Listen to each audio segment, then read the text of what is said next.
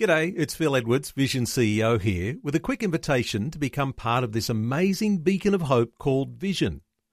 Together we can put our love into action to help people of all kinds build or rebuild their lives on the truth of God. Please consider the part you can play during our upcoming Visionathon appeal, remembering that it's your support that makes Vision possible, including this podcast. Audio on demand from Vision Christian Media.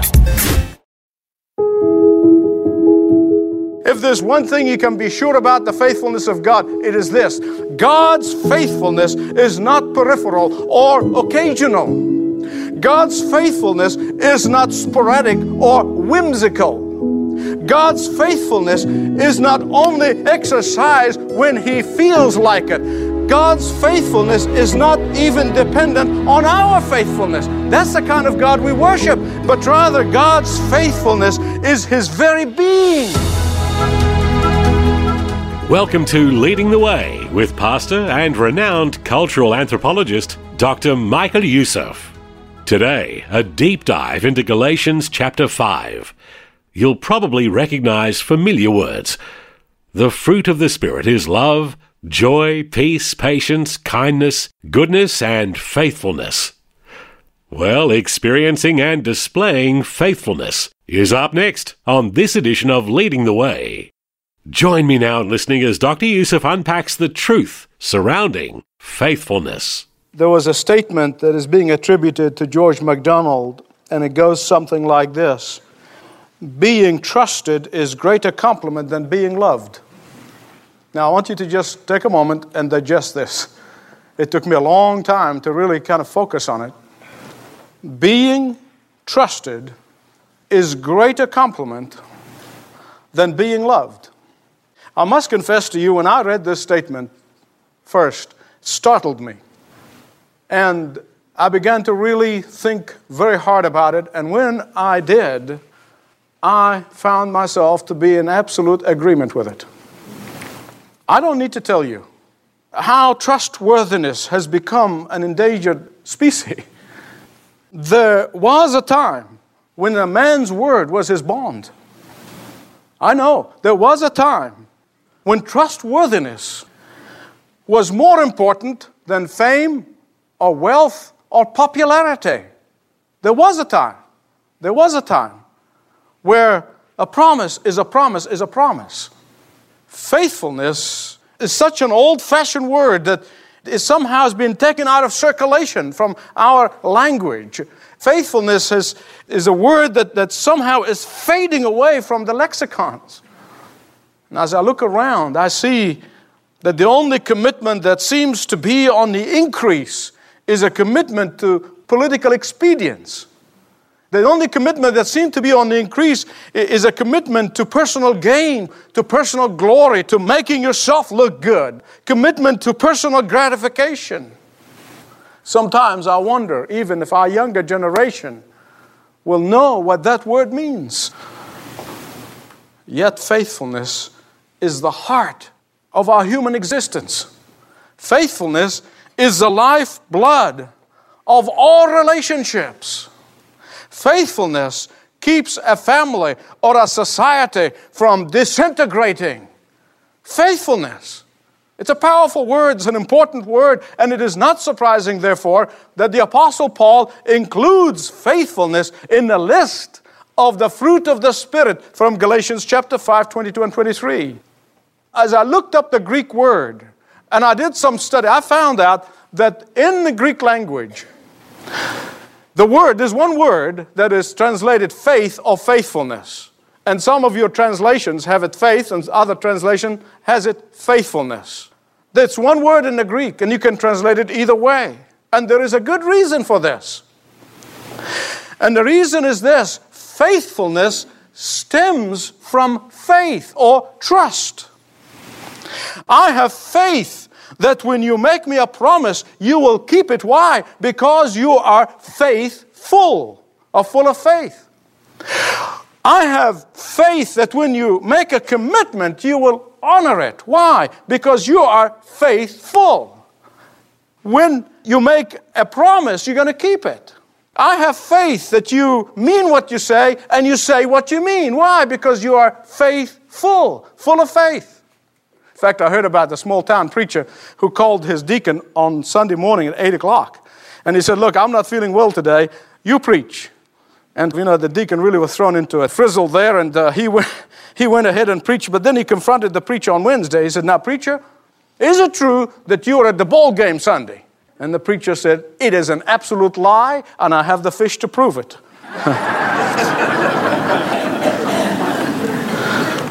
Many people today remind me of this young man who poured his heart of devotion out in a letter to the woman of his dreams. And here's what he said to her He said, Darling, I would climb the highest mountain, swim the widest stream, cross the burning desert, die at the stake for you. P.S. I'll see you Saturday if it doesn't rain. Temporary faithfulness, conditional faithfulness. But you see, faithfulness is closely tied in to the truth, just as unfaithfulness is closely tied in to lying. They go together. And that is why truth and faithfulness identify with God Himself. And therefore, hear me right, please, any society or any home where God is rejected, the truth and faithfulness are diminished and they are replaced with unfaithfulness and with expedience and with lies. When God is marginalized, truth and faithfulness are marginalized and they are replaced with unfaithfulness, they are replaced with lying. When God is defined as anything and anyone, truth and faithfulness become open to definition too. It is not surprising what we're seeing in the courts today, where people are actually torturing the English language. And they're trying to tell us it depends on what is, is. And further, it is, was not surprise to me to see the Eastern establishment and the Hollywood elite to be outraged at the fact that the courts still treat lying and perjury as wrong. I got news for them. God does. If there's one thing about that you must know about the faithfulness of God, if there's one thing you can be sure about the faithfulness of God, it is this. Listen to me, please. God's faithfulness is not peripheral or occasional. God's faithfulness is not sporadic or whimsical. God's faithfulness is not only exercised when He feels like it. God's faithfulness is not even dependent on our faithfulness. That's the kind of God we worship. And as I told you in the last message, when you hang out with this God, you're going to be like Him. But rather, God's faithfulness is His very being. God's faithfulness is a combination of His power and His love. God's faithfulness cannot be hindered, it cannot be stopped. God's faithfulness cannot be contradicted or reversed. That's the kind of God we worship. God's faithfulness goes with God. It goes with God.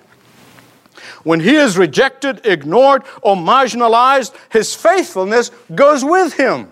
And consequently, faithfulness to each other and to God goes with him too. The scripture gives us an example of a nation who rejected God, ignored God, and marginalized God, despite of warning after warning, year after year. And finally, God withdrew. God withdrew. The prophet Amos cries out in lament in chapter 8, verse 11, he said, Behold, the days are coming, said the Lord, that I will send a famine in the land, not famine for bread and not thirst for water, but for hearing of the word of God. And then he continues, and they shall wander from sea to sea, from the north even to the east, and they shall run to and fro to seek the words of the Lord, but they shall not find it. And you know, this searching, this searing, this burning, this feverish hunger for the Word of God developed in Israel after they forsook God. after they kept ignoring him. And for 400 years, God was silent. God was silent. Only to break his throbbing isolation with the voice that was crying in the wilderness, declaring the coming of the Messiah who replaced Israel, the Lord Jesus Christ. You see, when God called Abraham back in Genesis 12, He did not call him out of the beauty of his blue eyes. He called him for a purpose. He said, Abraham, in you all the families of the earth shall be blessed. Abraham, I want somebody to tell the world about me. I want somebody to tell the pagans about me. And he chose him and his descendants for one purpose and one purpose only, and that is to carry the commission of making Yahweh known. But instead, what did they do? They began to worry about their own needs. They began to worry about their own circumstances. And they hoarded God. Not only that they wouldn't share him, they wouldn't even worship him. And God said, okay, enough is enough. And through the Lord Jesus Christ, God gave that commission, took it out of Israel, and He gave it to Jesus. And Jesus gave it to the church, which is the new Israel of God, according to Galatians chapter 6, and says, You do it. Listen to me. This is the rest of the story. Because throughout history, when the church blew it, God took it away from them. God is not respect of persons, you see. God is not respect of persons. He said, but doesn't happen in the New Testament. Oh, yes. Revelation chapter 3. I'll take you back to the first century where there was a church just like the American church. I want to tell you something as I study the scripture. Uh, probably there is no church like the American church, like the church of Laodicea in the book of Revelation. So much like the American church, like the church across this land. A church that has replaced the mourner's bench for a psychiatrist's couch. A church where preachers were preaching sermons that making people feel good instead of being good. A church that was outwardly successful. A church that once was a power voice in society. A church that was most prosperous among all the churches of Asia Minor. And yet, they were unfaithful. They were unfaithful. The Laodicean church was established by Epaphras. Let me tell you a thing or two about Laodicea, the city. Laodicea had a vibrant economy. Laodicea's GNP, gross national product, was off the chart. They had no inflation. The stock market was at all times high. The shining black wool and linen export broke all records. Their pharmaceutical industry was booming, especially an eye salve factory that was exporting all over the world. That's why God calls them blind, you see. They're the experts on eye salves. They produce it and send it to the world, but they were blind. They thought they were rich, but they were not. The medical school there trained the best doctors all over the world. Not only that, but Laodicea was the banking center of Asia Minor of the time. And yet, and yet, in the midst of such prosperity, the Christians grew unfaithful. They developed something called spiritual pride and is making God sick. He said, You're neither cold nor hot. You lukewarm. Have you ever drank lukewarm water? It makes you nauseous. You want to vomit. And that's what God is saying. He said, You're making me sick because you're neither hot nor cold. And yet, in the midst of this time, look at verse 20 of Revelation 3. God extends to them an invitation to return back and be faithful to the Lord Jesus Christ. Listen to what he said Behold, I stand at the door and knock. If anyone hears my voice and opens the door, I will come in to him and will sup with him and he with me. You know, often you hear this passage is quoted for evangelistic endeavors that God is saying to the sinner, I want to come into your life. No, no, no, no. God is talking to the believers here in Laodicea. He's talking to the Christians, he's talking to the members of the church. Here's what he's saying to them He's speaking to those who have ceased to be faithful. He is talking to these Christians who got so busy with their prosperity that they had stopped going to prayer meetings. He is talking to Christians who got so comfortable in their lifestyle that they became sporadic in their worship. He is talking to Christians who became so entangled with God's blessings that they have forgotten the blesser. He's talking to Christians who were so preoccupied with their own reputation that they refrained from sharing Christ with others. That's who he's talking about. He's talking to Christians who are so caught up in the political process that they marginalize the truth and integrity. He's talking to Christians who were so busy in church politics that they have left out of their lives and out in the cold the very Lord who died for the church. That's what he's talking to and the Laodicean church was indifferent to the invitation of Jesus. And before long, it became a shadow of its former glory. Today, it's an Islamic city in Turkey. That's where it is. You say, well, you know, that just doesn't happen now. Oh, yeah? Go to England, go to Scotland. Look at the cathedrals and the edifices that has no more than a dozen people worshiping there on Sunday morning. Go to Germany, go to Holland, go to the land of the Reformation where the church once was thriving. Look at the churches and see what happened. Let me tell you something God moves on, He does not strive with us forever. Well, before I get carried away, let me tell you two things about faithfulness before I close. Two things. The first thing I want to tell you about faithfulness is this faithfulness in little things Faithfulness in small things define our character. Faithfulness in small things define our character. If I ask husbands and wives and I say, Are you faithful? I think most people will say yes. Because most people think faithfulness has to do with sexual fidelity. But listen to me faithfulness is much deeper than that. Faithfulness in marriage, it means that you build each other up, not tear each other down. Faithfulness in marriage means encouraging one another, not constantly criticizing one another. Faithfulness means more than just fidelity. Faithfulness means that you are making decisions with the other partner's best interest at heart. Faithfulness is much deeper than that.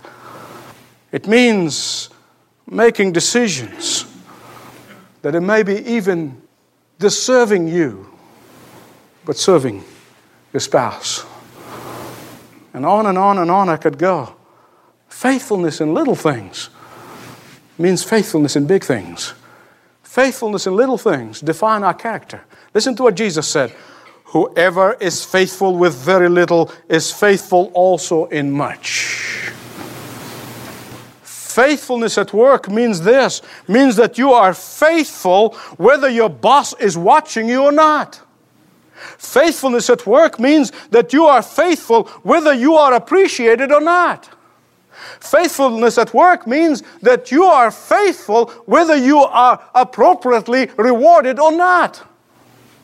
And the reason for that is because, first and foremost, you work for one boss, and his name is Jesus. Amen. You know, it was Robert Frost who said, that by working faithfully eight hours a day, you may eventually be a boss and work for 13 hours a day. and I often say that the people who have the most demanding bosses are those who are self employed. Faithfulness in small things define our character. The second thing I want to tell you about faithfulness is this don't let the lack of immediate rewards for your faithfulness cloud your vision. Don't let the lack of immediate rewards for your faithfulness cloud your vision. You see, I know in the 90s we're, we're so used to these IPOs and, and these companies that are doubling in value overnight, and, and we want that all the time, and that's how we think, and that's why I shudder personally, having longer view of history, what will happen with a society that begins to think that way. They lose vision of the future, they lose vision of the big picture. But in the work of God and serving God and serving for a believer in any place that God places you, you must think of the long vision. You must think of the big picture and have that in mind. Don't have short sightedness when it comes to faithfulness. Steve Farrar ends up his book finishing strong with a hypothetical scene. Here's what he said He said, Imagine that you are a traveler back in time, first century Jerusalem, in the days of the early church. And as you walk in a busy street there near the temple, you interview several passers by, just individuals that you pick at random, and, and, and you ask them, each of them, a typical Israelite of that day, and ask them two simple questions. Number one, who of your generation will people likely remember 2,000 years from now? Being part of the Roman Empire, the average answer most likely would have been Caesar, Nero, then you ask a follow up question uh, But what about those people known as Christians? Do you expect that some of them will be remembered? Even their leaders? And he would snide and he would say, Them? You've got to be kidding. They're a bunch of nobodies. They don't have any influence at all. They will hardly be remembered a month from now, let alone 2,000 years from now. And you probe a little further. Do you mean to tell me you've never heard of Peter or Paul? Have you not heard of Mary or Martha?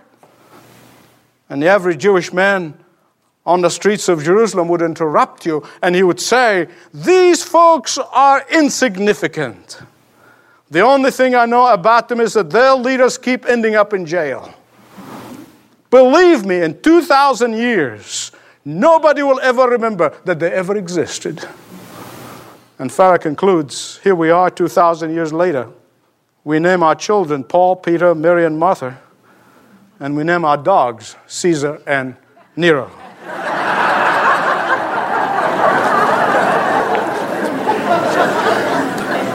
you see, you have to have the big picture, you have to have the long vision.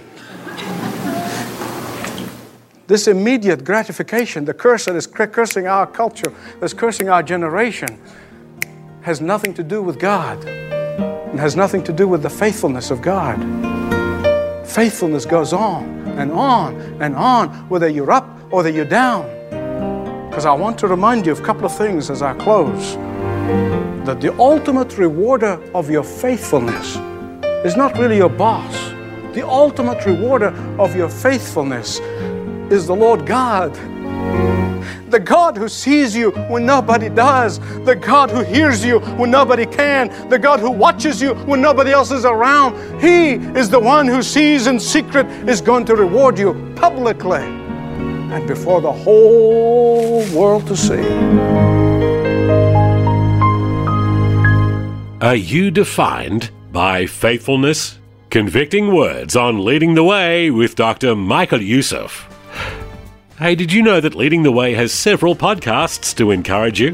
When you're looking for something to add to your listening library, consider Leading the Way's Candid Conversations with Jonathan Youssef or the My Devotional podcast.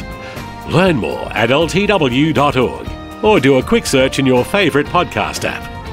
Well, on behalf of Dr. Michael Youssef, you're invited back again next time for another edition of Leading the Way.